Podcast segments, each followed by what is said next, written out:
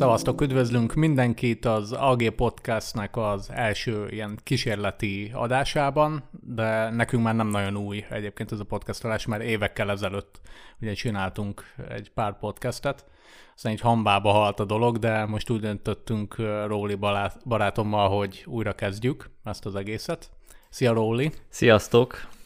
És hát egy pár dolgot azért ki fogunk beszélni, amire számíthattuk azok a játékhírek, abba belemegyünk egy kicsit, és különben is akarjuk hívni a figyelmeteket arra, hogy látogassátok az oldalunkat, mert oda kikerülnek ezek a dolgok, amikről itt a podcastben is beszélni fogunk, de nyilván esik olyan dolgokról is szó, vagy olyan játékokról, amikről nem feltétlenül beszéltünk még az oldalon, vagy készült belőlük anyag. Például ebben a podcastben is lesz egy pár ilyen téma, úgyhogy arra gondoltunk, hogy elindítjuk, aztán meglátjuk, hogy hova fut ki majd az az egész. Na, Róli, mit szólsz hozzá, hogyha rögtön a hírekkel kezdenénk? Persze, nyugodtan vágjunk bele. És mondanám, én az elsőként a Mystet írtam fel. Nem tudom, neked milyen a kapcsolatod a, a Misttel? Ö, őszintén szóval nem sok. ne, nem sok. Ö, Megmondom őszintén, az ilyesfajta a tisztán a logikára építő játékok nekem sosem voltak a szívem csücskei. Azt viszont elismerem teljesen, hogy mekkora ugye legenda státusban van ez a, ez a sorozat. Ha jól tudom, akkor ez volt az első cé dére megjelent játék úgy eleve, és ez volt az, ami ugye elindította lényegében a játékokat erre a médiumra való pakolásra. Nem tudom, a textúra miatt, vagy, a, vagy nem tudom mi miatt került ez így külön cé dére, vagy hogy ennyire ö, nagy volt ez a játék. Én nem játszottam vele, úgyhogy így erről sok minden többet nem mm-hmm. tudok mm-hmm. mondani. Ja, igen, ezt. Egyébként azért volt nagy szó, mert technológiailag is egy hatalmas előrelépés volt annak idején. Ugye kilencvenkettőben jelent meg, ha jól emlékszem, a játék, és mindig azt szokták emlegetni vele kapcsolatban, nekem is ez maradt így meg, hogy a, a Sims megjelenéséig, ami kétezer elején jelent meg, a legeladottabb pé cés játék volt az egész világon. Ja, igen. igen Tehát egy igen. elég nagy szó volt, hogy nem csak mint kalandjáték, hanem úgy általában véve a, a játékokon belül is, tehát a játékiparon belül is egy, egy prominens tagja. És nyilvánvalóan ez a, annak is köszönhető, hogy nagy előrelépés volt technológiai szempontból, hogy egy ilyen bődületes kivitelezésű játék volt, tehát külsőségekben, meg, meg mint kalandjáték is egy rohadt nehéz, tehát nagyon pallérozott elmére van szüksége ahhoz, hogy ezt a játékot valaki végigjátsza. Mm. De, de valóban egy legendás darabról van szó, és uh, miután ugye a Cyan Interactive megcsinált az Obduction-t, azért valahol várható volt szerintem, hogy a, a Mystet is fel fogják húzni erre a szépséges Unreal Engine-re. Ha jól tudom, abban készül ez a játék is, tehát ez a remake. Igen. Uh, Úgyhogy uh, marha jól néz ki, nyilván szerintem főleg, hogy az eredeti alkotógárda csinálja ezt az egészet, tehát kétlem, hogy bármit is elszúrnának benne. Ugye Randy a, az eredeti alkotó, meg még mindig a mai napig ő a, a vezető fejlesztője ott a csapatban. Hát szerintem tudják, hogy mit csinálnak, úgyhogy biztos vagyok benne, hogy, hogy nem lesz rossz ez a játék, mint remake sem, vagy reboot, vagy nem tudom, hogy mondjam, de ha valamire szükség volt, hogy talán megismerje a, a mai fiatal közösség, vagy közönség ezt a játékot, akkor az ez. Tehát a Myst az tényleg egy olyan alap, alapvetés, így a, nem csak a kalandjátékoknál, hanem általában a, a játékiparban, hogy, hogy ezt érdemes tényleg ilyen modernebb tálalásban megismerni. Uh-huh. Szerintem, hogyha kijön, biztosan ki fogom próbálni, mert őszintén szóval nem is próbáltam az eredeti részt, mert mondom nekem, ez, ez a fajta stílus annyira nem jön be, de, de, de érdekel, hogy mi az, ami, ami ennyire legendásá tette, hogy most ezek a puzzle-ok, vagy ez a világ, ahol játszódik, vagy, vagy a történet maga. Mondjuk nem tudom, hogy abban az időben, abban az időben mennyire mentek rá még a történetre, hogy mennyire izgalmas ez a történet, uh-huh. úgyhogy ez is nagyon érdekel, hogy...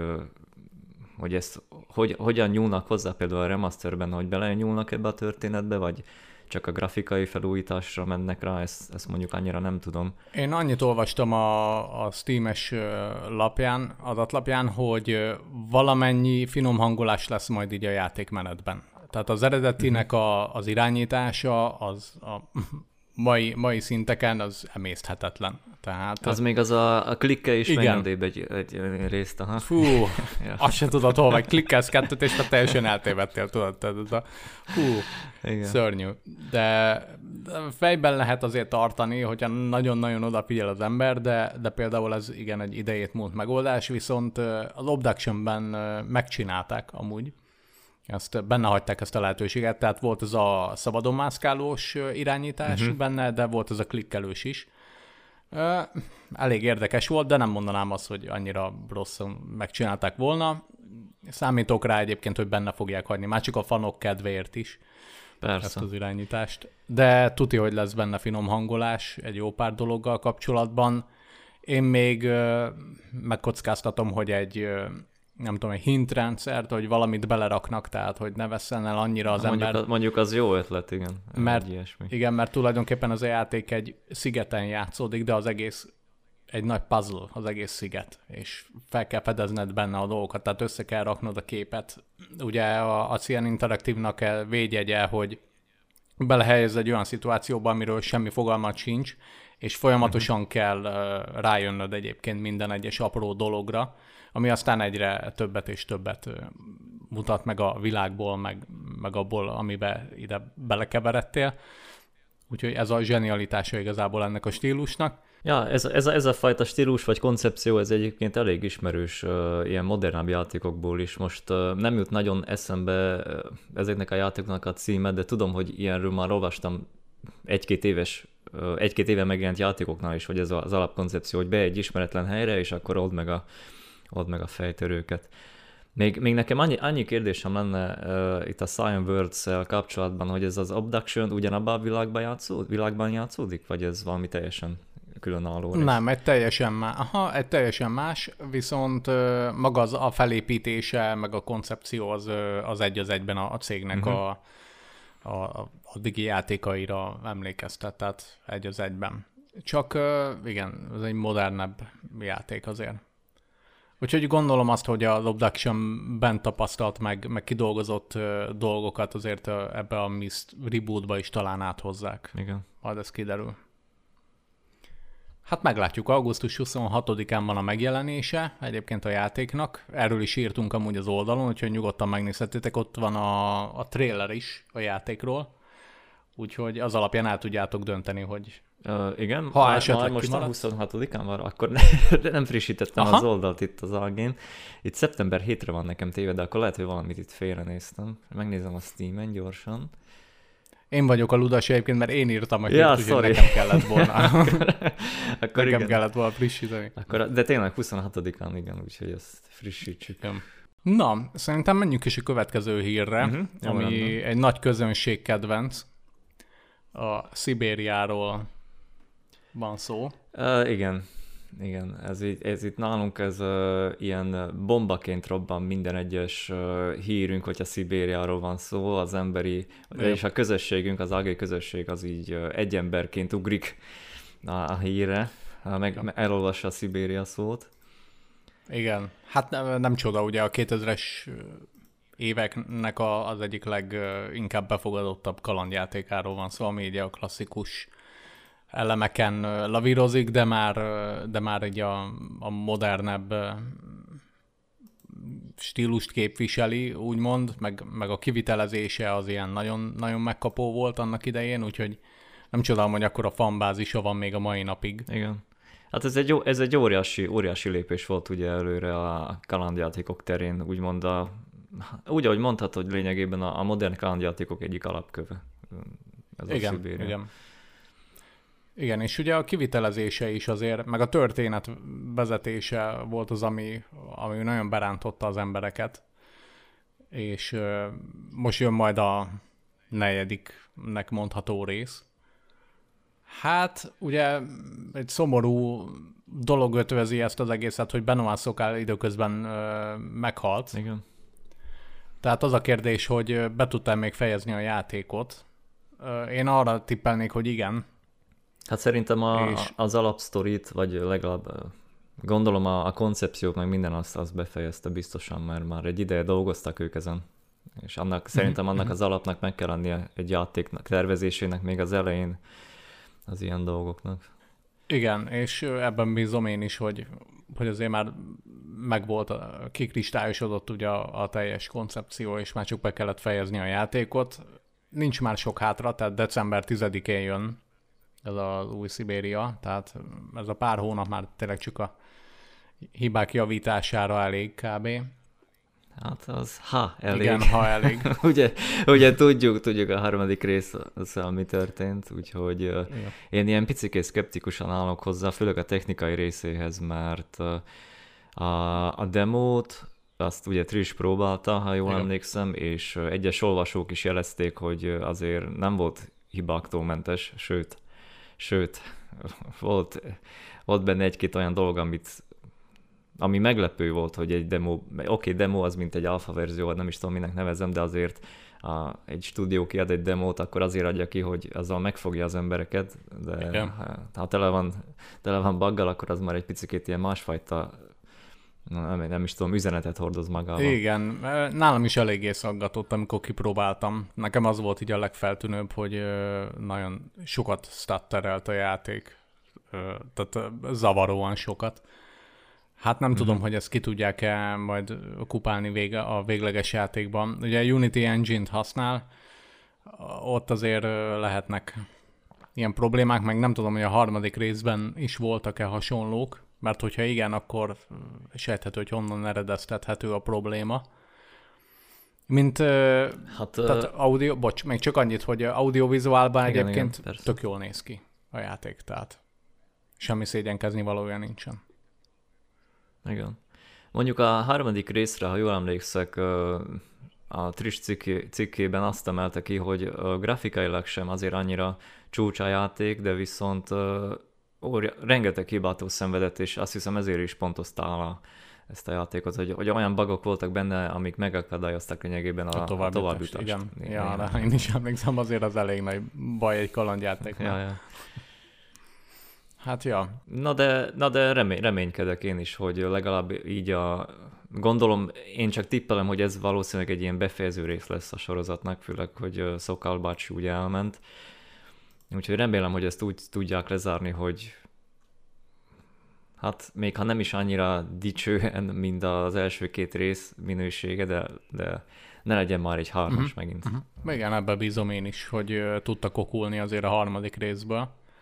Hát ha. Hát, ha tudnak adni egy szép lezárást. Azt nem tudom, hogy például felmerül a kérdés, hogy Benoît Sokal halálát mennyire fűzik bele, esetleg akarnak-e ilyen tisztelgést tenni előtte mondjuk, így a játékon belül, úgy értem. Erre azért számítanék így a Microids-tól, hogy, hogy csinálnak egy ilyet. Mint hogy valamilyen külön karakterekkel, vagy sztori bevonással? Aha, ja. Vagy... kibővítéssel. Igen, tehát hogy egy, egy, olyan, egy olyan üzenetet hordoz-e majd a játék, ami tiszteleg az eredeti alkotó előtt. Igen. Vagy én legalábbis azt gondolnám, hogy ezt, ezt megcsinálnám, hogyha már tényleg hozzá az ő nevéhez fűződik tulajdonképpen az egész sorozat. Hát igen, meg ugye a Microidsnak is a lényegében a sikeressége hozzá fűződik, mert nem is tudom, hogy oké, okay, voltak nekik jó játékaik, például a Still Life is, ha jól tudom, az uh-huh. ő nevükhez fűződik, de azért a Szibéria az... az, az... A Szibéria nélkül szerintem a Microids sem élne, vagy, vagy nem lenne annyira sikeres, gondolom. Igen. Na. Na, úgyhogy december tíz a megjelenése, majd utána meglátjuk. Valószínűleg Trish fogja tesztelni nálunk, mert ő a legnagyobb szakértője ennek a játéknak. Úgyhogy majd tőle várhatjátok a igen, igen. tesztet. Harmadik hírünk, a Life is Strange-nek az új része. Ezt azért vettem bele, mert ö, megnéztem azt a gameplay ö, videót, amiről pont te írtál az oldalon. Aha. Igen. Én ott leírtam egy pár dolgot, hogy szerintem, ha bár ezt nem tudom, hogy most a hírbe írtam bele, vagy nektek írtam így külön, de én nagyon örülök, hogy végre picikét fejlesztették ugye a grafikai, a motorjukat legalább olyan szintre, hogy ezeket az arcmimikakat már motion capture-re fel tudtak venni, mert óriási dob a hangulaton, és sokkal filmszerűbb az egész. És ugye a Life is Strange sorozat lényegében a filmszerűségről szól, nem is inkább a játékmenetről, vagy kalandjátékok puzzle rejtvényekről, hanem a történetről, és szerintem ez, ez egy fontos lépés volt a fejlesztők részéről. A karakterek nekem így ebből a tizenöt percben nem is tudom mennyi, milyen hosszúságú videóból eléggé szimpatikusnak tűntek, úgyhogy én személy szerint kíváncsian várom, hogy és egy picikét ilyen félig meddig hype-al, olyan pozitív, pozitív hype-al, hogy, hogy jó lesz, jó lesz ez végre. A második évad nekem kimaradt, de mindenképpen pótolni fogom. De ez a, ez a harmadik, ez tényleg jónak néz, néz ki. Nem tudom, te mit gondolsz erről, hogyan láttad ezt a tizenöt percnyi uh-huh. gameplayt? Hát a külsőségek szempontjából hatalmas az előrelépés, tehát osztom a véleményedet. Tényleg sokkal-sokkal jobban néznek ki a karakterek is. Maga a játék is, például az a lemezbolt, vagy mi, ahol játszódik. Uh-huh. Az... Ja, nagyon részletes volt tényleg. Ja, meg néztem is, hogy úristen, mennyire baromi jól néz ki. Tényleg úgy néz ki, mint egy á á á játék, és akkor utána megnéztem a, a Steamen az adatlapot, és láttam, hogy hatvan euróba kerül, meg kíváncsi voltam, hogy mennyi lesz az árazása. És akkor látom, hogy hatvan euró. Ú, azt látod, azt látod, nem láttam. Ja. Fú, az, az, úgyhogy az megkérik igen. az árát a, a motion capture-ről színészeknek, meg, meg, meg ennek az igen. egész kivitelezésnek. Baromi jól néz ki tényleg, tehát főleg az első évad, meg talán még a második évad tekintetében is szerintem azért nagy az előrelépés így első ránézésre. A minden, minden maga, maga a játékélmény, amit így a demón keresztül bemutattak, fú, az körülbelül az a cselekmény, amit így mutattak, az kb. Ilyen két-három percben elmondható lett volna, ehelyett húzták, nyúzták, izé, gondolkodik, hall, hallod, ahogy beszél magában, aztán a másikkal is beszél, akkor egy, egy ö, ilyen bakelit lemez, vagy mi volt az, amit végül elvitt a csaj. Igen. Annak a, a, izéje, a végvezetése, az nem tudom, több perc volt, és így valami történjen már, bakker. Tehát, hogy így a lényeges dolgokat, azokat, azokat úgy mutatták meg, hogy előtte ilyen óriási lyukak voltak az egészben. Igen. Nekem ebből a szempontból nem tetszett ez... amúgy ez, amit mutattak, hogy az meg eltelt, negyed óra telt el, és annyi volt a lényeg, hogy el, el kell vinni a bakelit lemezt a boltból. Meg ugye megmutatták, hogy a, a, a csajnak rossz kedve van, aki benn volt, a dé dzsé volt, és hogy ja, igen, igen. Mondjuk ettől vártam volna egy picit többet, ugye ez az alapjáték mechanika, hogy ő képes lesz figyelni az érzelmi kitöréseket az egyes uh, személyeknek, karaktereknek. Ettől egy picit többet vártam, hogy bemutatják, hogy ez, ő ott tudja befolyásolni esetleg ezeket, mert ez még mindig ilyen... Oké, okay, nem néztem meg az összes videót, lehet, hogy valamelyik videóban már erről beszéltek, de jó lett volna valódi gameplayben látni, hogy ez hogy be, hogyan befolyásolja esetleg a... A döntéseket, vagy, vagy ilyesmi. Hát ha az első súlyosabb gameplay videójuk ez volt, én úgy tudom, tehát akkor ott, ott azért jobban be kellett volna mutatni. Tehát kevesebb pofázás, meg kevesebb izé, mélázás, meg nézegetés, és kicsit azért jobban kellett volna így a, a lényegre koncentrálni, mert azt láttuk, hogy rossz kedve van a csajnak, meg hogy lenyugtatja őt talán, de...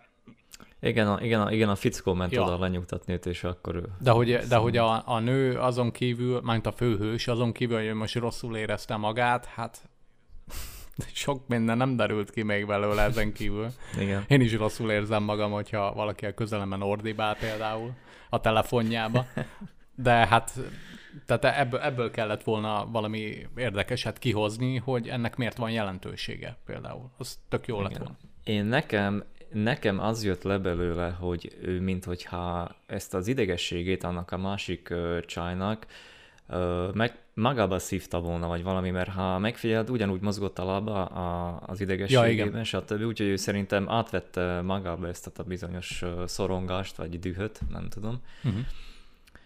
Úgyhogy, uh, úgyhogy valószínűleg ehhez lesz köthető, de egyébként most, hogy így beszéltél erről az üres, üres járatról, a tizenöt percnyi üres járatról, most én visszagondoltam az első évadra, hogy ott ugyan volt-e ilyesmi, és még, még hogyha volt is, hogy mennyire uh, sokszor fordult elő ilyen, de nem nagyon emlékszek, mert ott ezek az üres járatok, ott uh, ugye arról szóltak, hogy átadta a játék neked az irányítást, és és lényegében mászkáltál a helyen, de nem volt ennyi átvezető, vagyis én, nekem nem rémlik, hogy ilyen hosszú átvezetők lettek volna valahol. Ha voltak is, akkor rengeteg ö, beszéd, esetleg ö, konverzáció volt ö, közbeiktatva. Ja, igen, meg ö, például volt az első évadban az, amikor a, a két ö, karakter egy ilyen elhagyott ö, vonatállomás melletti ilyen szeméttelepen volt. Szeméttelep, igen, igen. igen, igen. És ott igen. is az volt ugye, hogy ne csak az menjen, hogy ott ábrándoznak, meg nézelődnek, hogy mit tudom én, csináltak egy ilyen célba dobó versenyt, vagy valami ilyesmit. És közben ment igen, a beszélgetés. Igen, igen. Tehát, hogy az, azért itt át voltak kötve, meg ki, ki voltak töltve itt a, a dolgok. Persze nyilván hozzátartozik amúgy ezek, ezekbe a játékokba, hogy mész előre, kicsit összeszeded a gondolataidat, stb. Tehát ez beletartozik, nem azt mondom.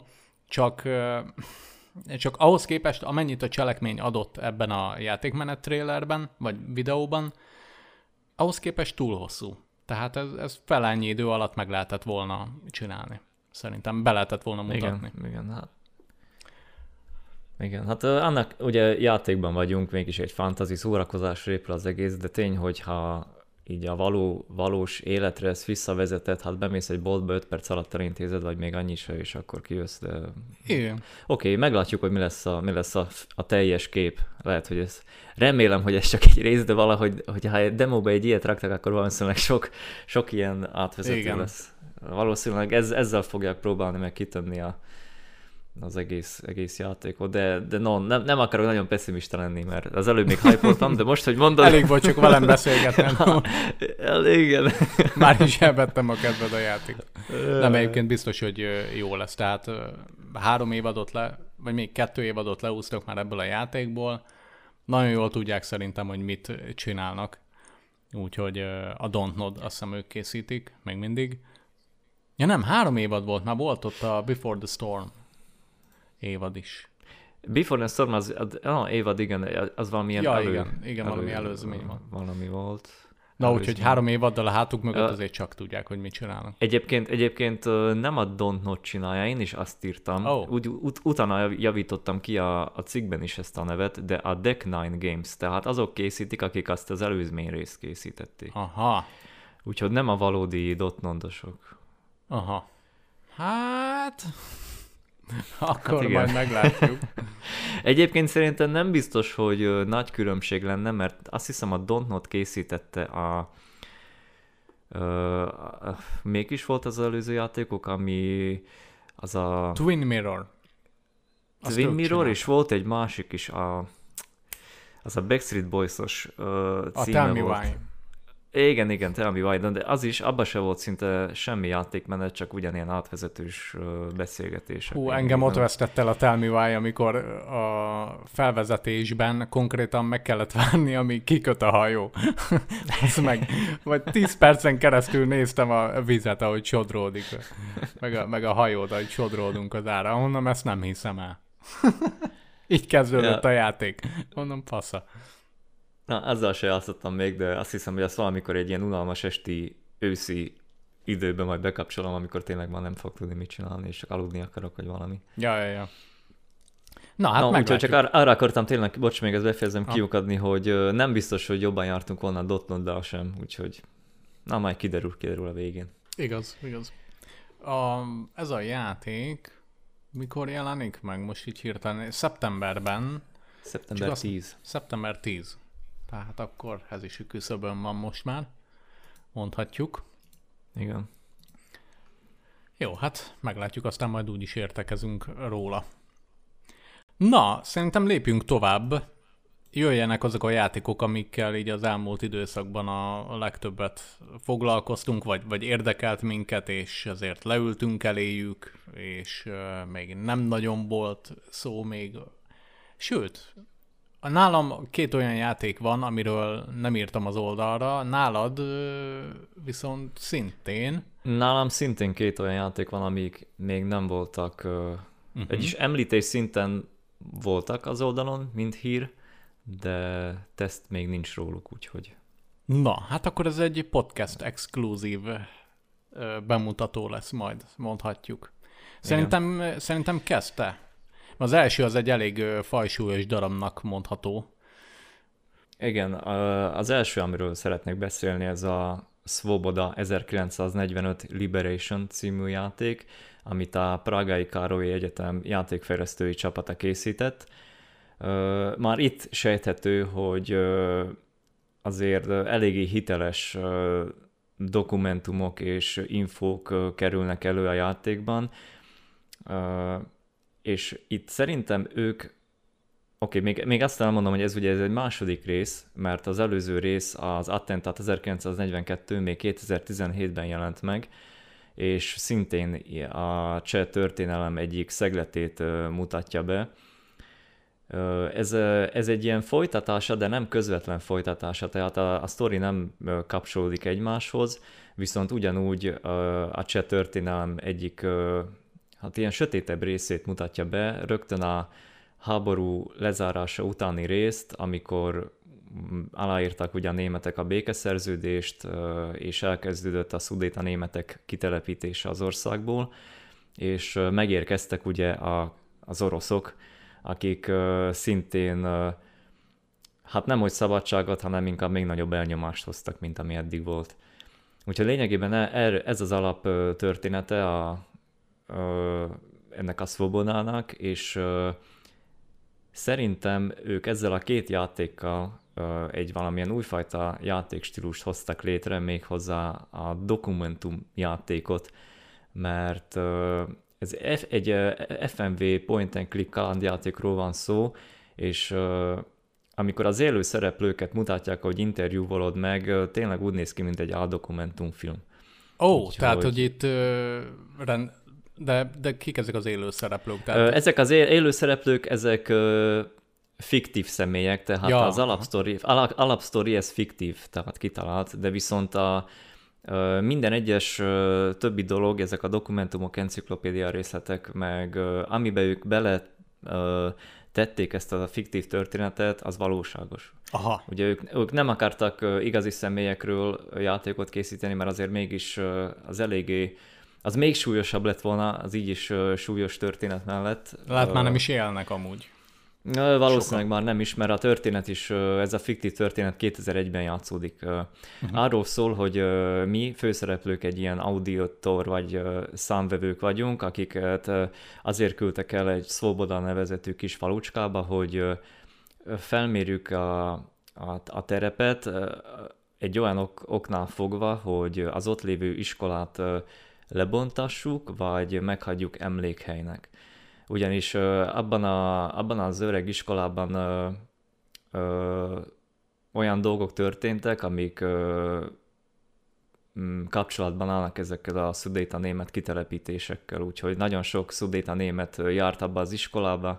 Számukra ez egy fontos hely, de viszont néhány ott élő viszont inkább lebontatná, és a helyére ilyen különböző most nem is tudom pontosan, hogy vagy valamilyen mezőgazdasági helyet építetne, vagy valamilyen gyárat, amiből új ugye, munkahelyek keletkeznének, stb. Szóval a, a mi döntésünk lényegében elég fontos abban, abból a szempontból, hogy oké, okay, hagyjuk a múltat, bontsuk le az épületet, és hozzunk létre új munkahelyeket, vagy mégiscsak hagyjuk meg ezt az épületet ö, olyan oknál fogva, hogy emlékezzünk a múltra, mert a múltból ugye tanít, tanulni lehet, hogy, hogy mik történtek régen. Hú, ez, uh, egy, ez egy baromi, baromi izgalmas téma, szerintem. Igen, mert... ez, egy, ez egy olyan téma, ami akár egy külön podcast is lehetne, és erről igen. reggelig lehetne beszélni egyébként. Uh, És ami tetszik nekem ebben a játékban, hogy nem félnek feltenni ilyen kontroverzális kérdéseket például. Ugye kétezer-egyben járunk, és a, a ezek a fiktív színészek, vagy személyek, már ilyen hetven, hetven év körüliek, vagy még idősebbek is, és az egyiknek felteszik a kérdést, hogy ilyen idősebb fejjel ugyanúgy arra szavazna-e, hogy ezeket a németeket, az ott élő németeket, akik ugye nekik ott éltek, mint például én élek itt Szlovákiában, mint magyarként, ugyanúgy itt, itt születtem, ők is ott éltek, és hogy arra szavazna-e, hogy azokat kitelepítsék. És a válasz, ez egy olyan válasz, amivel egyszerűen nem tudsz, ne, vagyis nagyon nehéz vitatkozni. Nem akarom lelőni a poént, hogy, hogy most mit mond, de tényleg mindenkinek, aki, aki ott élt, vagy abban az időben élt, mindenkinek van egy kis igaza. Szóval ne, nem tudsz pontosan azt mondani, hogy most ő, ő hozott jó döntést, vagy nem hozott jó döntést. Abban a, a háború utáni években, abban a káoszban egyszerűen lehetetlenség volt jó döntéseket hozni. És ugye az a, az a gyűlölet, ami, ami volt a németek ellen a csehek részéről, az, az, az egy akkora volt, hogy ő, ők, ők annak láttak jónak, hogy az egy jó dolog, hogy onnan süt mindenkit ki. Még akár erőszakkal is, hogyha kellett. De, de tényleg én, olyan dolgok történtek, amik uh, én ezekről nem tudtam, hogy tényleg uh, őr, őrület volt, uh, rendes, rendesen uh, sorbájtottak az embereket, német falucskából kivitték őket, agyonlőtték őket, stb. Meg ilyesmi, úgyhogy, uh. úgyhogy ilyen, ilyen durva dolgok is történtek, amikről én nem is tudtam. Úgyhogy én uh, így a végére érve a játéknak tényleg azon gondolkoztam, hogy miért nincs ilyenből több?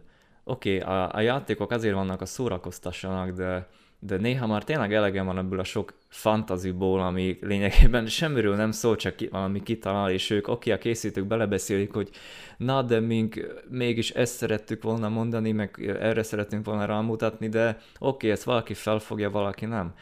De, de hogyha vannak ilyen játékok, amik tényleg uh, rámutatnak arra, hogy mi történt régen, és amikből tanulni lehet, szerintem ez nagyon hiánypótló, és én csak remélem, hogy a jövőben még lesz uh, ilyesmi, uh, még több. Igen, és uh, mi a játék része amúgy? Igen, uh, a játék menetileg uh, szinte semmit nem hozott, uh, vagyis nem adott többet az el- előző résznél. Uh, itt arra kell gondolni, hogy ugye, ahogy említettem, ef em vé point and clickről van szó, ezek a hagyományos kalandjáték elemek benne vannak, és amikor te készíted az interjúkat ezekkel a falubeliekkel, az elbeszélésük közben visszautazunk az időben, negyvenhat környékére, vagy negyvenötre, attól függ, és például, ami nekem nagyon tetszett, volt benne egy olyan minijáték, hogy a helyi farmárt, farmárnak kellett felvirágoztatni a a farmját ezerkilencszáznegyvenhatban, amikor a kommunisták először bejöttek. És az egész úgy indult, hogy először megengedték az oroszok, hogy oké, okay, senkinek nem veszük el a földjét, de bizonyos kvótákat neked be kell fizetni. Ugye ez a... Igen, nálunk is ez van. Igen. És uh, ugye teltek, múltak az évek, és akkor egyre nagyobb kvótákat szabtak meg, persze csak azért, hogy te aztán muszáj be a közös kollektív, nem is tudom mibe, hogy belépjél. Igen. Uh, és egyszerűen, uh, bár én tudtam erről, hogy ez volt, de játékként játszani, hogy izzadsz mind a ló, hogy me- megold, megold, ezt, megold azt, hogy te befizesd a kvótákat, és a játék kicseszik veled, úgy szóval, mert mindig nagyobb kvótákat ad, ekkor döbbensz rá, hogy tényleg neked mekkora frusztrációt okoz, mint játékosnak, de azok az embereknek mit kellett átélniük uh, tényleg, hogy uh, túléljék ezeket az éveket lényegében, mikor ők csak nem akartak más, mint dolgozni, eladni azt, amit megdolgoztak, ennek ellenére jött, egy, jött az állambacsi, és mindent, mindent elszedett tőle. Szóval, szóval arra akarok itt rámutatni, hogy ezek a játékelemek, minijátékok okkal vannak ott, és mindegyik, mindegyik más egyébként, ez például ilyen stratégiai valami volt, de mindegyik arra akar rámutatni, hogy vagyis igen, hát rá akar mutatni arra, hogy mik, mik történtek abban az, abban az időben. Szóval okkal vannak benne ezek a minijátékok. Igen, tehát akkor Van? ilyen példákat csináltak igen, ezekből igen. a ismeretanyagokból, tehát lehetett tudni, hogy elvették az embereknek mindenüket, és hogy, ez, hogy, hogy milyen játékos példán keresztül tudják bemutatni, gondolom ez volt a cél. Igen, és akkor igen. Volt, van több ilyen példa, gondolom én ebben a játékban, amit, amit szintén... Igen, még, még egyet, egyet így ö, eszembe Aha. jut. Ö, ami, ö, egy nő mesélte el, aki kislány volt abban az időben, amikor erőszakkal kitelepítették őket, és ö, mini játékként az volt a feladatunk, hogy ö, egy, be, kell, be kell pakolnunk egy ilyen ládába azokat a dolgokat otthonról, amiket magunkkal vihetünk, de meg volt szabva, hogy a csehek mit engedtek meg, hogy magaddal vihess. Úgyhogy egy csomó olyan dolog, amit, ami normálisnak tűnik, hogy neked az kell az élethez, azt te nem vihetted magaddal, mert nem volt meg, megengedve, tudod, és akkor Aha. most gondolkozz, hogy oké, okay, ezt tedd be, azt tedd be, oké, okay, ezt nem lehet betenni. Ilyen, na mondom, ilyen semmi extra, mert, mert tényleg nem, nem arra... Ö, nem azért jött létre ez a játék, hogy te most nem tudom milyen jó játékmechanikával játszol, de mégis ezek a minijátékok nagyon jól illeszkednek az egész történetbe és a játékba. Itt a mondani való egyébként elég erősnek tűnik így az elmondásod alapján. Tehát, hogy van, van egy elég határozott, tő, hát nem is az, hogy története, de, de így a, a dokumentumok, meg, meg az események alapján felvázolt dolgok, amiket érdemes megismernie az embereknek, történelemnek egy szelete, és hogy ezt egy ilyen kvázi interaktív formában megmutatják az embereknek, szerintem ennek nagyon is helye van, így az iparon belül. Nyilván egy kis szelete, egy nagyon kicsi helye van hmm. ennek, de, de egyébként egyetértek veled, és én is fontosnak tartom, hogy néha beszéljünk ilyenekről, meg, meg ismerjünk meg ilyen dolgokat, amiket azért ugye az embernek az általános érdeklődési körében nem nagyon tartozik bele, hogy euh, például mi történt Csehországban a negyvenes évek közepe vége felé, viszont, viszont euh, tart olyan, euh, olyan dolgokat, amiket érdemes azért átgondolni, mert euh, le tudjuk szűrni azt, hogy euh, mennyire volt igazságos vagy igazságtalan mondjuk abban a korban élni, és át tudjuk hozni akár a, a mai világunkra is. Ezt vonatkoztatni tudunk, ezt a szót kerestem. Tehát vonatkoztatni tudunk ezekből a dolgokból, és egyáltalán nem volt messze, ugye? Most például, ami Afganisztánban történik, nem nagyon akarok belemenni így a, sem Igen. a politikába, sem, a, sem az egyéb dolgokba, de ami Afganisztánban vagy mondjuk Izraelben történik, oda, amiatt azért nem tudunk vonatkoztatni azokból a dolgokból, mert nagyon messze vannak. De, de történt a, a történelemnek egy másik időszakában olyan dolog, ami ehhez hasonlatos mondjuk, és euh, érdemes azért belegondolni abba, hogy ezek például bármikor megtörténhetnek, ha nem figyelünk eléggé. Szerintem ez egy valós veszély a mai napig is, mert hát emberek csinálták ezt. És amire az ember képes, az mindig meg tud ismétlődni, ugye? Igen, igen, ezzel, ezzel teljesen egyetértek. És én szerintem ez a hatalmas ugye fake news áradat, ami manapság zajlik és megy a világban, én szerintem ők, ők okkal kezdtek bele ebbe a játékba. Rengeteg, ők, ők egyébként ugye a Károly Egyetemen a történészekkel együtt írták meg ezt az egészet, szóval közösen dolgoztak az első részen és a második részen is. A beszélgetések közben egyébként nem csak minijátékok, de régi felvételek is futnak, szóval nagyon érdekes látni valós képeken, futóképen, mozgóképeken ugye ezeket a dolgokat, hogy mik történtek.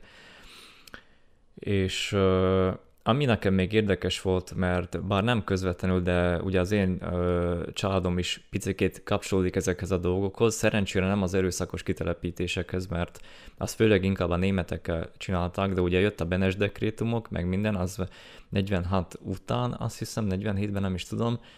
Ez már azután jött létre, hogy a három nagyhatalom, Stalin, Roosevelt és Truman rászólt Kelet-Európára, hogy azért nem kéne ennyire a németeket ö, csapkodni, még annak ellenőre se, hogy tudjuk, hogy mit tettek Európával, meg minden, de azért ők nem értettek ö, egyet ezzel az erőszakossággal. Ők, ők nem bántak, hogy kitelepítették őket, mert ö, lényegében lehet, hogy arra gondoltak, hogy oké, okay, minél kevesebb idegen ember él egy bizonyos országban, talán annál nagyobb lesz a békesség, vagy nem, nem tudom.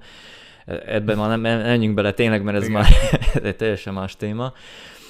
De, de mondom, nekem ez így, így nagyon érdekes volt látni, hogy mi okból történtek ezek, De viszont, amiben belegondoltam, hogy ugye ez egy olyan játék, amit a világon mindenki játszik, és Nyugat-Európában felnőtt fiatalok vagy emberek, hogyha ezzel játszanak, ők szerintem még nagyobb megdöbbenést élnek át ez, ez, ezzel a játékkal játszva, mert ők még, hogyha hallottak is arról, hogy oké, okay, mik történhettek a kommunizmus alatt, vagy a háború végén, de én szerintem nincs nekik ilyen kézzelfogható, nem is, hogy bizonyíték, de, de, de esetleg emberi kapcsolat, aki ezt nekik elmesélhette volna, hogy, hogy mi történt. Úgyhogy én szerintem ez egy nagyon jó dolog, hogy a, hogy a világ tényleg megismerje, még hogyha egy, tényleg egy nagyon aprócska kis szeglete is, de még megismerje, hogy mik történtek, és miért olyan Kelet-Európa jelenleg, mint amilyen. Mert azt nem merem fogadni, hogyha itt az oroszok innen elhúztak volna egy picikét, sőt nem picikét, teljesen más lenne itt a világ, úgyhogy... Ja, abszolút. Úgyhogy nagyon, nagyon, nagyon, nagyon jó ez a, ez a játék, ez a Svoboda. Én... Azt hiszem nyolc pontot tettem, adtam neki az, azokból, hogy, hogy kilencet csak azért nem, mert tényleg ez a fiktív sztori annyira érdektelen, hogy, hogy, hogy nem, nem nagyon izgatott, de sokkal jobban izgatott az, ami, amiről beszéltek, ugye, hogy, hogy, hogy a végén van egy döntés, hogy most lebontassuk a sulit, vagy nem. Én, én egyből azt tettem, hogy hagyjuk meg, De, de nem sokat gondolkoztam rajta, úgy, úgy a készítők úgy adták elő, hogy ez egy nagyon nehéz döntés, de úgy igazából nekem nem volt nehéz döntés, hogy meg-e maradjon vagy ne.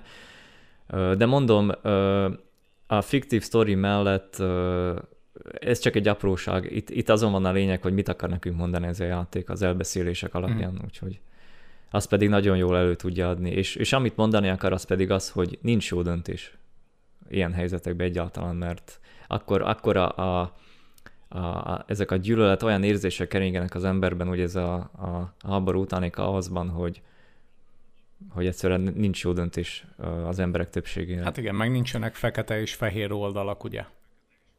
Tehát, igen, ö... igen, pontosan. Nem, nem lehet egyértelműen rámondani szerintem senkire, hogy ő jó, ő meg rossz. Tehát ilyen szerintem nem létezik. Hát... Ö... Akkor erről a teszted majd jön az oldalra. Lehet, hogy mire a podcast kikerül, addigra már kikerül a teszt is. Egy-két napon belül lehet, igen. Jó, lehet, akkor ezt majd olvassátok el mindenki, mert tudja, hogy írtál bele olyan dolgokat, amiket most még nem érintettünk, és elolvasásra érdemes. Lesznek benne még, igen, igen, egy pár. Jó, akkor mit szólnál, hogyha most én jönnék a játékommal? Persze, persze, nyugodtan. Akkor kezdeném én is egy ilyen folklore témával, vagyis hát ez inkább egy folklór játék, a Black Book, amit a Morteshka nevű fejlesztő csapat csinált. Ez egy kicsi orosz csapat, és volt nekik már egy játékuk, a Mooseman. Ez egy ilyen kis rövid egyórás, sétálós, interaktív, kettődés rajzolt, hát ilyen kis himbi-limbi játék volt, igazából nem sok interaktivitás volt benne, de az volt egy ilyen felvezető produktumuk arra vonatkozóan, hogy majd csinálnak egy teljes értékű játékot is. Ezt az ötletüket felvitték a Kickstarterre, és ennek folyamányaként született meg a Black Book, ami egy kalandjáték és egy kártyajátéknak a keveréke. Ugye ezek a kártyajátékok a Slay the Spire óta nagyon uh, nagy népszerűségnek örvendenek, és a Black Book is próbált ebbe a, az irányba menni, bár én a mélységét nem érzem annyira nagynak, vagy annyira jónak, mondjuk, így a kártyajáték esetében, mint amennyire szeretnék, hogy az alkotók annak érezzük, de ettől függetlenül jól ki van dolgozva, amúgy ez a kártyás része is. A lényeg annyi, hogy van egy Vasily nevű hölgy, ő a főszereplője a játéknak, aki elveszíti a párját, és annyira nem tud beletörődni ebbe a veszteségbe, hogy fel akarja őt támasztani. Csak hogy ennek ára van, és az ördöggel szövetséget kell kötnie, akitől megkapja ezt a Black Book nevezetű könyvet, és ez az alapja tulajdonképpen amúgy a kártyás résznek is, mert a könyvből szerzett tudásával, meg tapasztalatával tud varázsolni ezeken a a Black Book ö, oldalainak ö, segítségével. Tehát nem kártyák ezek inkább, hanem, hanem a, a könyvnek az oldalai szerepelnek, úgymond kvá, ö, kártyaként. És ö, ahogy halad előre a játékban, egyre több mindent tapasztal meg, ismer meg, és egyre nagyobb tudásra tesz szert. Azonban van egy pár dolog, ami megfűszerezi a, a játékélményt, és mivel ugye az ördöggel kötött szövetsége az azzal is jár, hogy a démonokkal, hát nem is az, hogy a legjobb szó az, hogy kapcsolatban kell állnia, és az a kapcsolat egyébként uh-huh. kicsit rámegy az ő személyiségének az alakulására is. Ez egyébként játék szempontjából azt jelenti, hogy a legyőző démonokat akár a szolgálatunkba állíthatjuk, de hogyha ezek a démonok ott maradnak velünk, tehát konkrétan nem küldjük el őket, el lehet küldeni őket különféle ilyen missziókra, hogy menjenek el mondjuk egy, nem tudom, egy faluba valamilyen kárt okozni. És akkor...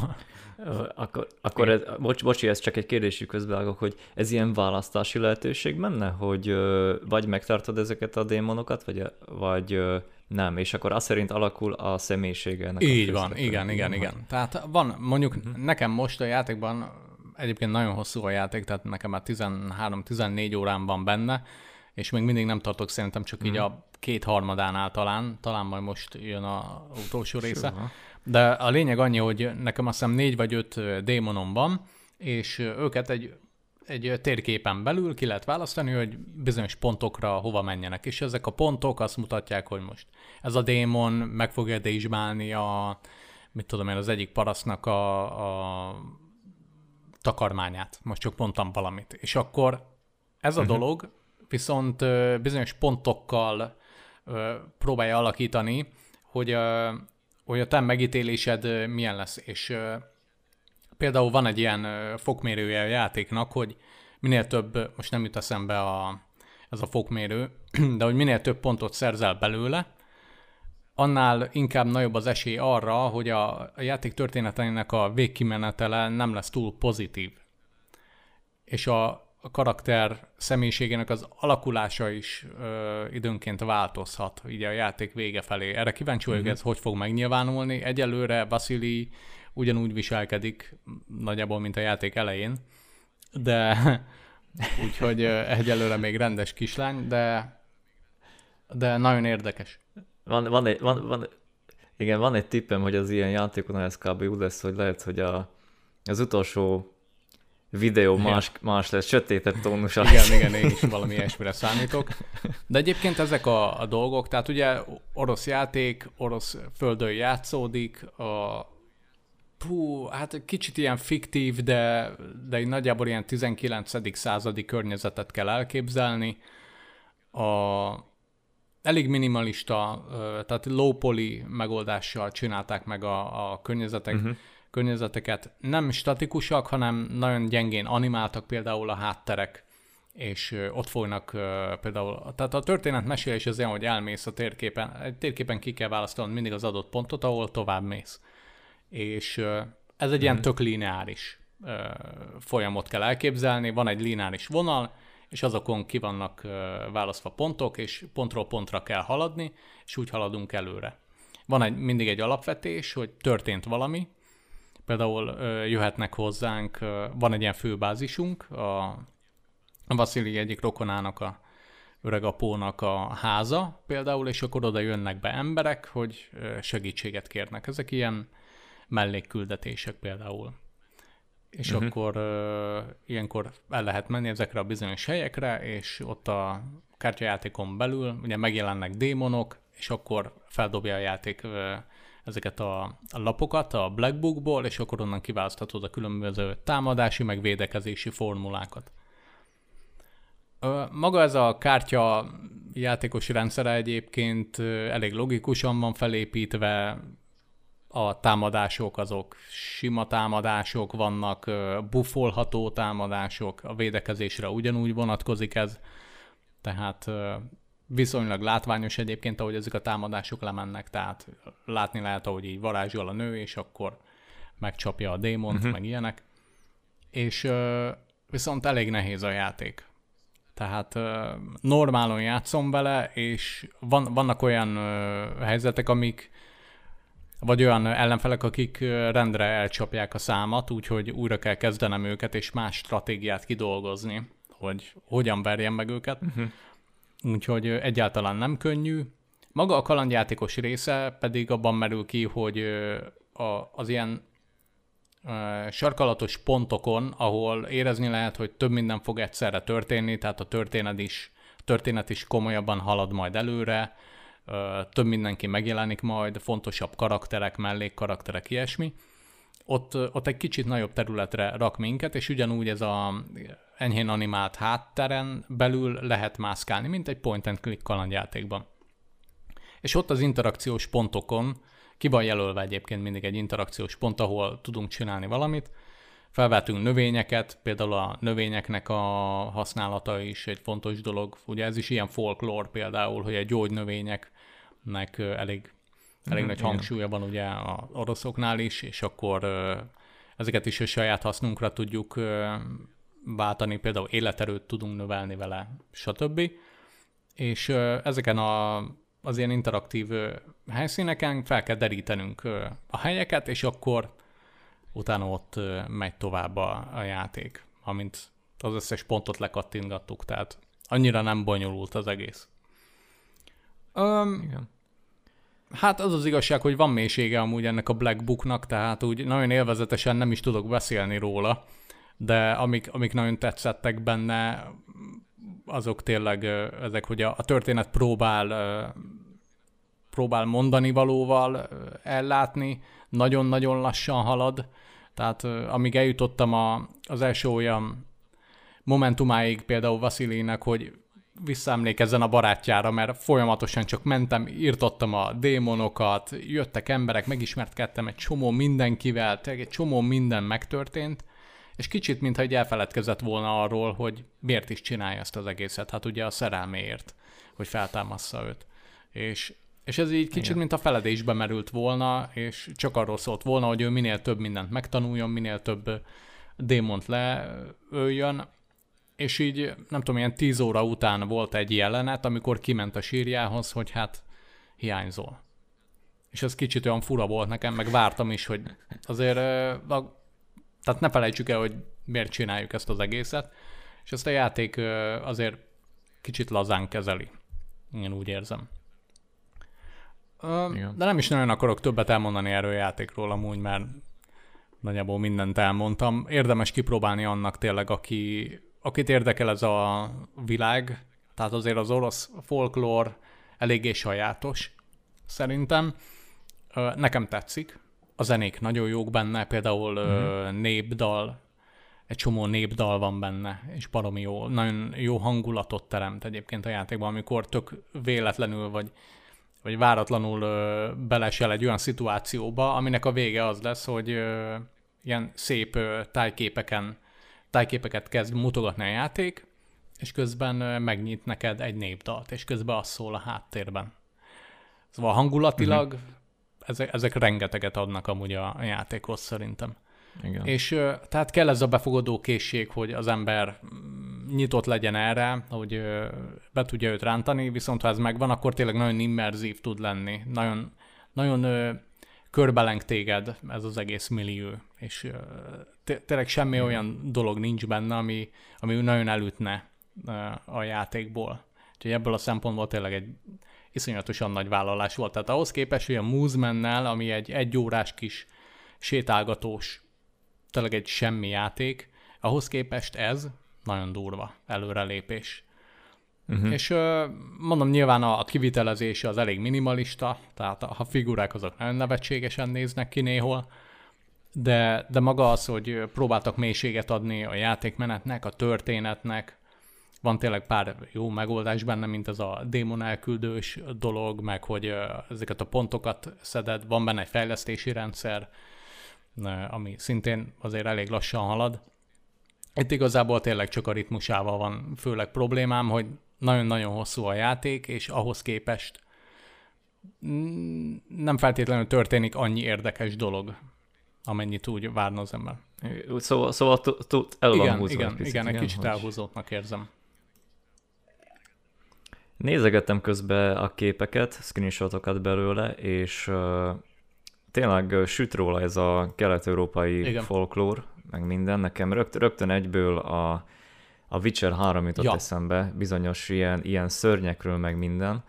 Uh, szóval lehet mondani azt is, hogy lényegében majdnem egy univerzumban játszódik. Ilyen, hogy vannak kapcsolatban, kapcsolatos, vagyis hasonló szörnyek is benne, mint a Witcherben, hogy ezek a, nem tudom. Mondhatni, igen. Így a személyiségjegyükben egyébként uh-huh. tök érdekes, hogy ezt most felhoztad, mert így a személyiségjegyükben, minthogyha lenne hasonlóság.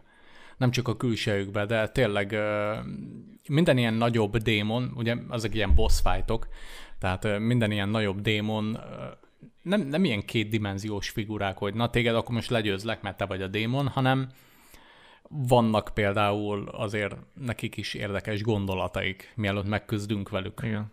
És ez kicsi súlyt rak azért a, az ember vállára, hogy miután legyőzted őt, ugye utána van döntés arról, hogy elviszed magaddal, vagy végleg megölöd őt. Mert nem mindegy, mm-hmm. hogy mit választasz. Úgyhogy ja, érdekes.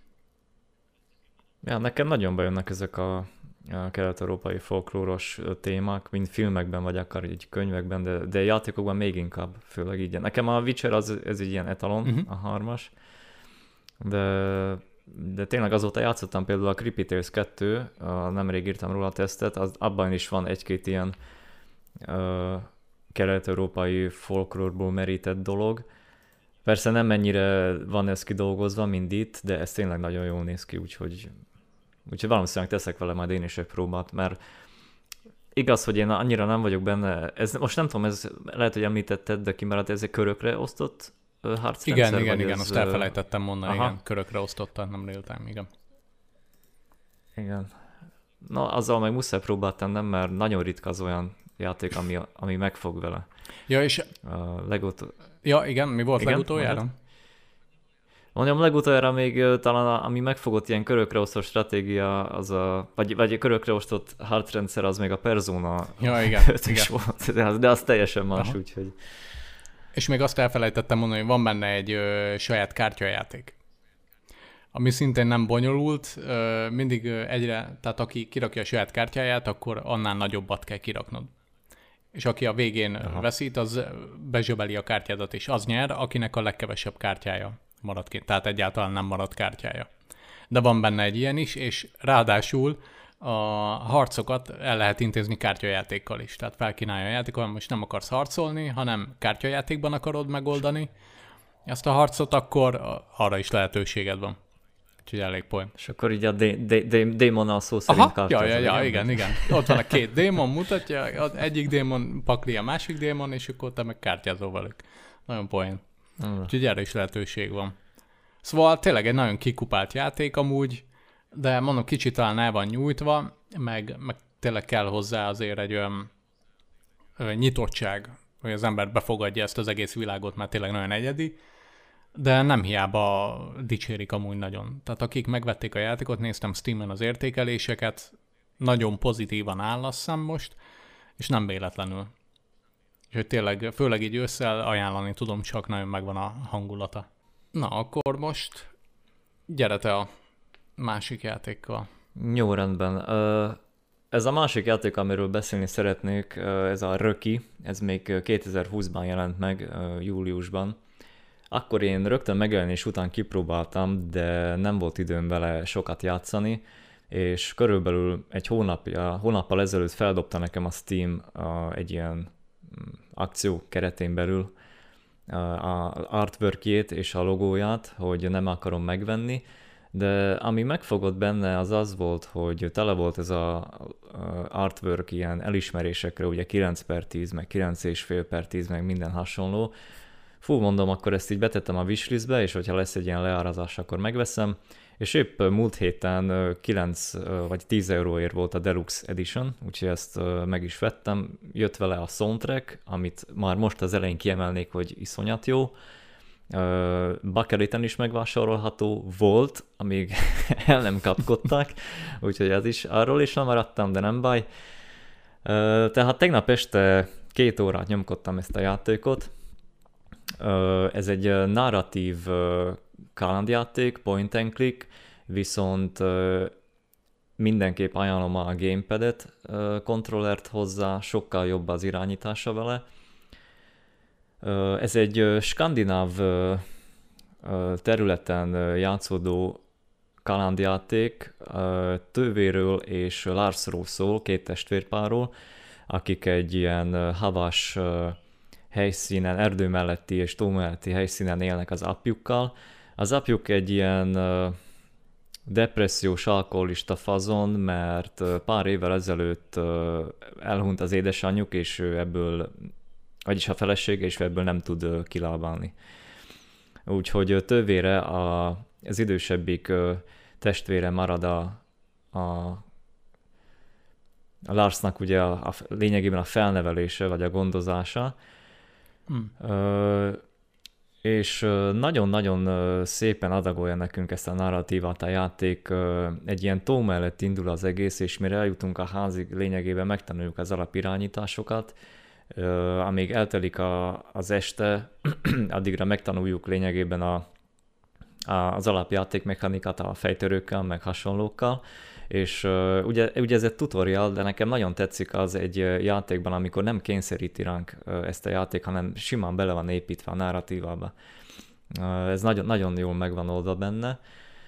Na és uh, éjszaka viszont történik egy uh, elég fura dolog, amire nem számítottam, hogy uh, hát megjelenik egy órási nagy szörny, és uh, elrabolja a Larst, a testvért, uh, és uh, itt nekem ez egy órási meglepetést okozott, mert uh, van a, a főszereplőnknek egy ilyen naplója, és abban van egy térkép többek között, uh, és azon a térképen nem volt eddig csak négy hely, ahova el tudtam volna menni, de ezek után, amikor belépünk a második fejezetbe, annyi helyszín jelenik meg ilyen kérdőjelekkel, hogy alig fér ki ebbe a, a journalba, vagy naplóba, és akkor fú, mondom, ez egy hosszú játék lesz, mert így az első órában nekem úgy tűnt, hogy egy sima narratív játék, amiben szinte semmit nem kell csinálnunk, csak ugye mászkálni, és néha valamit összekombinálunk, meg kirakunk. Hm. De elérve erre az új területekre kiderült, hogy rengeteg új ismerőssel, baráttal ismerkedhetünk meg, akik nem állnak hozzánk kedvesen az elején, mindegyiknek el kell nyernünk a, a barátságát, valamilyen fejtörővel úgymond, fejtörőnek, vagy az ő problémáinak ugye a megoldásával, és óriási terület, ami, amire az eleinte még nem is tudsz mindenhova eljutni, nekem körülbelül öt van felfedezve, ne, most nem akarok hazudni, de biztos van több mint tizenöt vagy húsz új hely, ahova el tudsz még menni, és ezek a fejtörők úgy vannak összeállítva, hogy mondjuk az egyik saroknak, sarkán a térképnek ö, csak úgy tudod megoldani, hogy elmész egy másik területre, és ott felszedsz valamit ahhoz, hogy te azt meg tud oldani. Hú.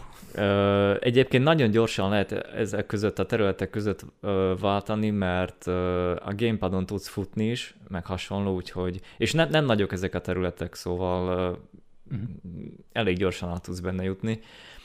Igazság szerint nem tudom megmondani neked biztosan, hogy minden egyes fejtörő ilyen lesz, mint ez, mert még nagyon az elején járok, szóval lehet, hogy ez csak egyszer volt ilyesmi, hogy most vegyél fel valamit itt, és azt használd fel ott, ne, nem tudom pontosan.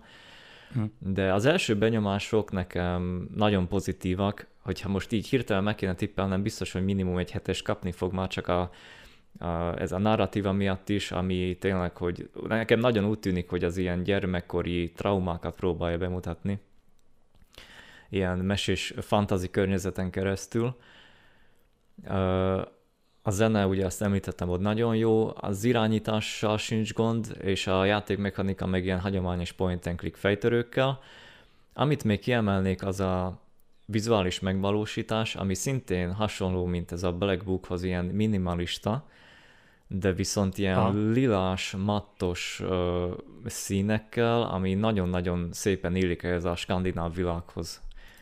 Uh-huh.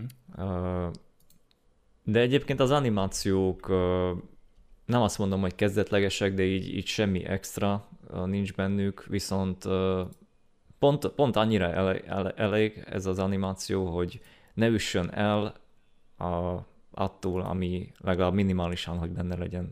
Nem tudom, érted, hogy mit akarok mondani, hogy ne legyen annyira kezdetleges, de, de, de, de ott van és megfelel annak, ami, és ahogy kinéz. Igen, igen, igen. Tehát egységes uh, tud lenni így az igen. összkép. Ja, ja és, és igen, a... hamar, hamar, bocs, még ezt, hm. hamar az összképről beszélünk, akkor még a, a, a hátterek úgy vannak megoldva, hogy ilyen platformer-szerűen mozgunk rajtuk oldalnézetből, de viszont ö, nagyon-nagyon süt róla, hogy azért mégiscsak három dés, mert ö, ö, vannak ezek a különböző képek ö, beillesztve a, a hátterek elé, amik ö, ilyen három dé-sé varázsolják nekünk ezt a megvalósítást, de viszont ezek a képek, ezek nem állóképek, hanem valamilyen animációk, például mókusok a fán, meg növőgombák, meg ilyen jól néznek ki, és nagyon jó hangulatot is adnak ennek az egésznek. Igen, most nézem egyébként a, képet róla, a képeket róla.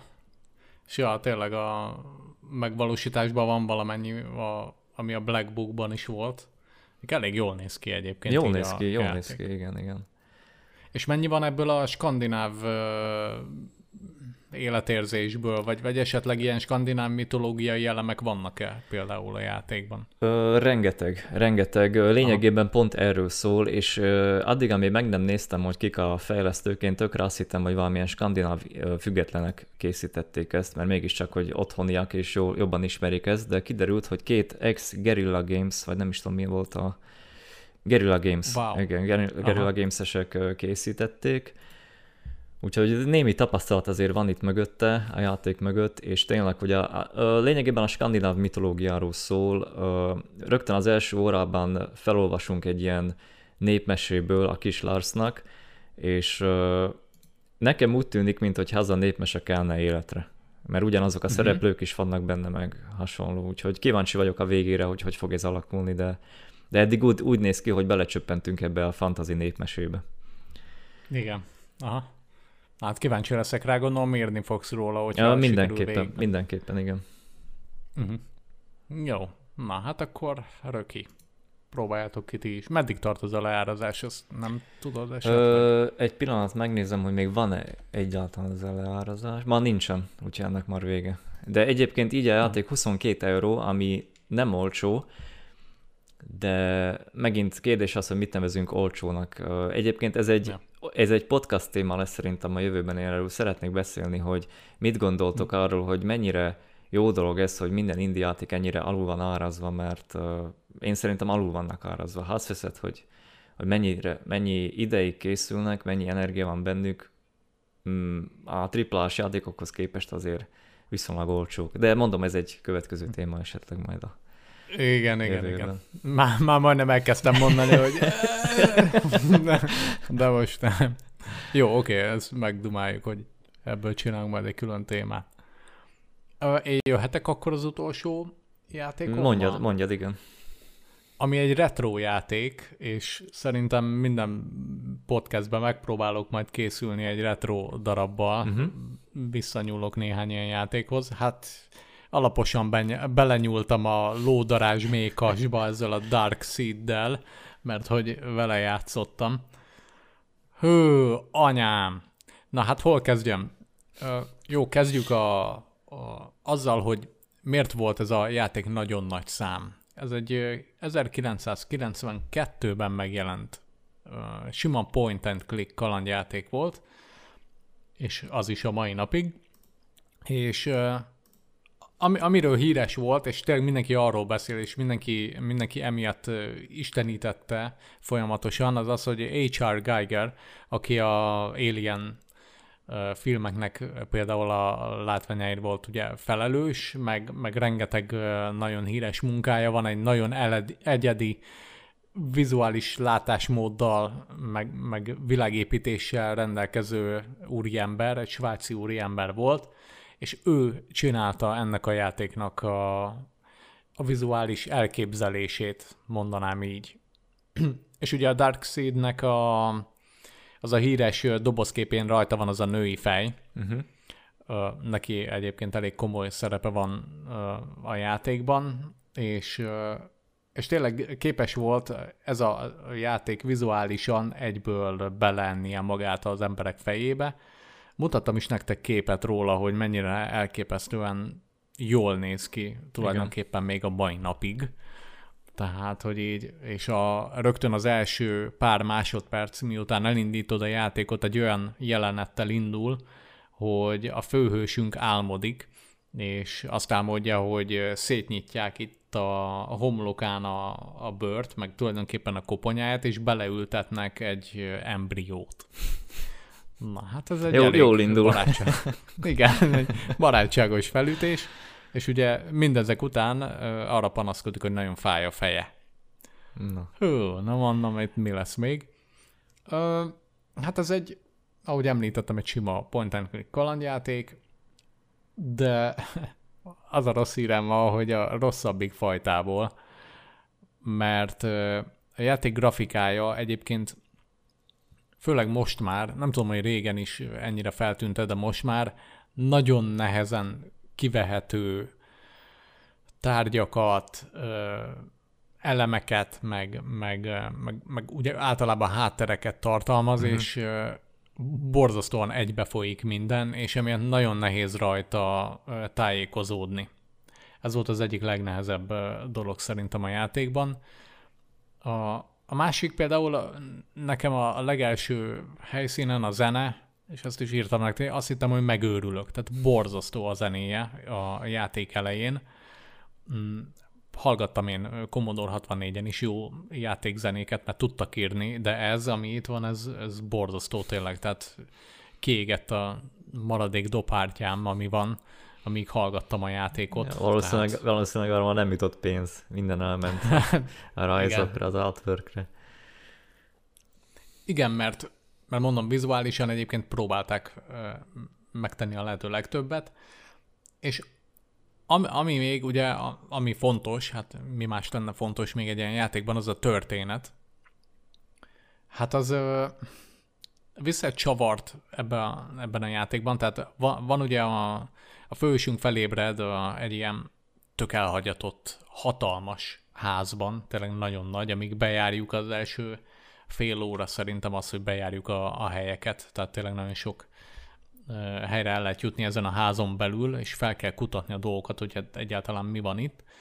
És uh, kis idővel később uh, rájön, hogy van egy Dark World nevű uh, ezzel párhuzamos világ, amit az álmában is látott egyébként ő. És ez a, ez a Dark World tulajdonképpen az, amit há er. Giger kigondolt, meg megcsinált, tehát az ő látásmódja alapján csinálták meg ezeket a helyszíneket. Tényleg olyan, mintha a Alienből nőtte volna ki magát az, az egész.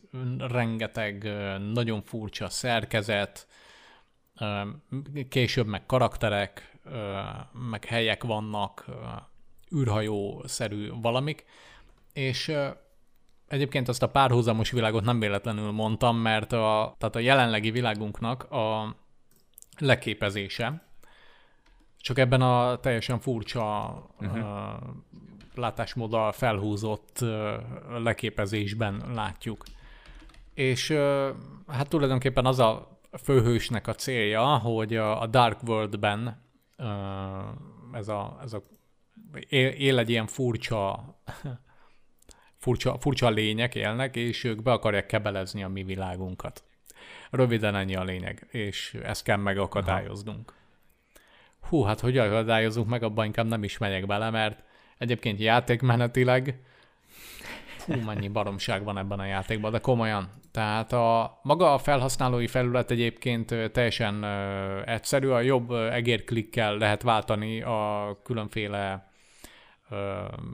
interakciós lehetőségeket, beszélni, megfogni, megvizsgálni tárgyat, stb. Maga a történet vezetése annyira együgyű, hogy egyszerűen képtelen voltam teljesen belevonni magam a játékba. Például ilyen szövegei vannak a csávónak, és egyébként az is furcsa, hogy mennyi expozíció van benne ebben a játékban. Tehát, hogy folyton csak felvezetésekről beszél például a főhős. Ilyeneket mondom, amikor átmentem, ezt most direkt ki is loptam uh, screenshoton ezt a képet, Ilyen, ilyet mondom, amikor átmentem egy ilyen, átmentem a Dark World-be, és kijutottam egy ilyen nagyobb területre, ez a háznak a ilyen erkélyes teraszos része, és akkor amerre a szemen lát, tényleg ilyen nagyon, nagyon hidegrázós háttér van itt, és akkor azt, azt mondja erre, hogy hát ő itt nem piknikezne. Tehát, hogy ennyi a mondani valója, miután, miután átmegy egy ilyen vérfagyasztó világba, hogy hát ő itt nem szívesen piknikezne. Meg... Hát figyelj, hogyha egy embrió van a fejedben, lehet, hogy marad, mar, mar, már mindegy. Igen. És uh, például ilyen, hogy bekerül egy szobába, azt is kiloptam, hogy hát itt nagyon sok gonosz tervet uh, gondoltak ki. És ennyi, ennyi a közölni valója, de kedvencem az volt, és igazából a játékmenetben ez a legnagyobb probléma, hogy, és ez a kalandjátékoknál, főleg a kilencvenes évek elején ugye, amiért hírhedtek voltak ezek a játékok, hogy tök oda nem illő, logikátlan vagy abszurd dolgokat kellett megcsinálni a továbbjutás érdekében. Ugye ez azért nem igen, kevés igen. játék, a Monkey Islandek is azért erről híresek, hogy azért vannak bennük baromságok, amire nem feltétlenül gondol. Én, én szerintem ők, ők, ők valahogy az volt a cél, hogy minél jobban kicsesz a, a játékossal, és valami hasonló lehetett, mert, mert tényleg a logika nem sok volt bennük. Igen, biztos. És itt is van egy ilyen, hogy csak két példát mondok, nem, akar, nem akarom fárasztani itt a hallgató közönséget erről a játékról, hogy például amikor Dark World-ben voltam, akkor megismerkedtem egy figurával, Szárgónak hívják, és ö, ő ott raboskodik ezen a helyen. És segíteni kell neki, amiért cserébe ad nekünk egy láthatatlanná tévő ilyen fejpántot. Mm. Na de mit kell adni neki? Érted? Segítség neki. Ja, hogy azt, ne, azt nem, nem mondta. Igen, igen, tehát annyit mondta, hogy segítsek neki. Ő már itt raboskodik, nem tudom hány éve, ott, ott bele van épülve a falba, viszont én most ott vagyok, tehát akkor segíthetek neki, hogy kiszabaduljon, és akkor cserébe kapok egy elég jó dolg, egy, egy fejpántot, ami láthatatlanná tesz. Na minden, ez is elég abszurd. És egy hajtűt kell neki adni. De mire felázol, ki tudja kaparni magát onnan a falból, vagy... Azt, azt már nem mutatja a játék, csak annyit, hogy eltűnik, de, de a hajtűt kell neki aha, odaadni. Hát de honnan a pincsából tudja, hogy neki egy hajtűre van szüksége, aki ki tudja mióta ott raboskodik egy idegen uh, űrhajónak a belsejében a falhoz ragasztva. Hmm. Tehát azért nem egy hajtűre gondolnék, hanem valamilyen feladványra mondjuk, ami alapján én ki tudom őt onnan szabadítani. Jaj. De a másik ilyen frenetikus feladvány az az volt, hogy a autónak a, van egy autó az alaksorban, amit be kell indítani, aminek hatására egyébként beindul a Dark World-ben a, az űrhajó, ami egyébként egy jópofa elképzelés. De, de már hogyha azt nézem, hogy tehát ami történik a való világban, az megtörténik a Dark World-ben is. Tehát ez, ez egy jópofa elképzelés szerintem. Na de mit kell beletölteni abba az autóba? Nyilvánvalóan benzint, nem? Nem. Igen. Nem. Nem benzint kell beleönteni, hanem hogy találok valahol egy üveg piát, és azt kell beleönteni. De hát, hogy így... Már ez mikor készült játék? kilencvenes években, akkor még hát, jó erős, hát erős piával lehet, hogy beröfflen egy kis időre, de... Igen. És, és tele van ilyenekkel a játék. Ez ilyen, ilyen nonsens. Tehát oké, okay, persze rá lehet jönni, miután végignyomkodtál minden lehetőséget. Mm. És ugye ez azért elég erősen uh, rányomja a bélyegét ezekre a kalandjátékokra, ezzel most megint szembesülnöm kellett, hogy tehát itt a játékélmény, meg, a, meg az élvezeti faktor, az azért nem olyan nagy a Dark Seed-ben sem, mint amennyire lehetne, hogyha egy kicsivel, tehát jobban megcsinálták volna ezt a játékot, nem pedig arra, igen. nem pedig ilyen egybites, kétbites módszerekkel nyomkodjál végig, és akkor valami majd jó lesz oda. Úgyhogy tényleg a Dark Seed is annak a példája, ami miatt általában a retro kalandjátékokat főként kedveljük, hogy tudott valami olyan egyedit mutatni, ami előtte még nem nagyon volt. És a vizualitásban tényleg van olyan, jó, nyilván én említettem, hogy nagyon egybefolynak dolgok, nehezen kivehetőek bizonyos dolgok, de, de maga ez a, tehát az, hogy há er. Gigert felvették erre a játékra, hogy megcsinálja a vizuális körítését, az valóban egy egyedi dolog volt, és egyedi talán így a mai napig is jó. Megjelentek azóta már hasonló játékok, hasonlóan groteszk kivitelezéssel, ugye a Scorn is készül például már egy ideje, igen, az is hasonló lesz. Tehát van, van erre azért ö, egyéb más példa, de annak idején azért, ha belegondolunk, hogy harminc éve ez volt az a játék, ami így nézett ki, tehát ö, egészen mi Prince of Persia-ztunk, meg ilyenekkel játszottunk, és akkor utána jött egy ilyen játék, ami tényleg lehengerlően néz ki egyébként, mert nagyon szépen meg van rajzolva. Talán ez igazából a legnagyobb érdeme a Darkseidnek, hogy tudott egy ilyen, egy ilyen extra dolgot mutatni, egy ilyen új dolgot mutatni, de mint kalandjáték, hát nem, nem, nem az igazi. És ö, egyébként még így érdekességként elmondanám, hogy ez ugye megjelent Amigára, pé cére, ö, illetve Sega Saturnra, annak idején az volt a, az ilyen sláger konzol, ö, mm. és megjelent, van egy Nintendo, egy Famicomos ö, verziója is, hát hú, legszívesebben megmutatnám, de mindegy, majd ha rákerestek, hogy Darkseid Famicom, akkor biztos látni fogjátok, hogy hogy néz ki. Hát nem azt a verziót kell játszani belőle, hanem tényleg ha akarjátok játszani, akkor a, a pé cé-set érdemes beszerezni. Um, És ö, ezeket honnan lehet még letölteni? Van a, van a Collection Chamber ö, nevű oldal, én azt javaslom mindenkinek, mert ott ö, megcsinálják ezeket a játékokat ö, modern gépeken futtathatóvá. Úgyhogy én azt, uh-huh. azt javaslom, hogy oda nézzetek fel, mert ott találni lehet pár ilyen játékot, és a Darkseid is fenn van például ott. Úgyhogy ott ö, lehet nézelődni. Ennek volt egy folytatása, abban nem nagyon mennék bele, mert ö, azzal nem játszottam, a Darkseid kettő, és amennyire én tudom, a, az első résznek az alkotója az annyira kimerült a játékkészítési se között, közben, hogy, hogy ő letett a, a folytatásnak az elkészítéséről. Uh, amennyit én láttam, meg tudok belőle, ez már azért profibban néz ki, jobban is néz ki, um, ilyen tök elmosott textúrájú, olyan, mintha három dé gyorsított lenne így a, a háttér, de ezek ilyen uh-huh. prerenderelt háttereken mozognak, tehát azért tényleg látszik rajta, hogy később jelent meg, meg meg modernebb a játék, de hogy pontosan maga a játék milyen, azt nem tudom, mert nem próbáltam. Odáig már nem jutottam el, mert a Darkseid az kicsit elvette a kedvemet tőle. Igen, nézegetem a screenshotokat a kettesből, és ez, ez rohadt jól néz ki, ez mint hogyha valami valódi színészek is játszanak. Igen, igen, igen, szerintem őket rakták be, ja.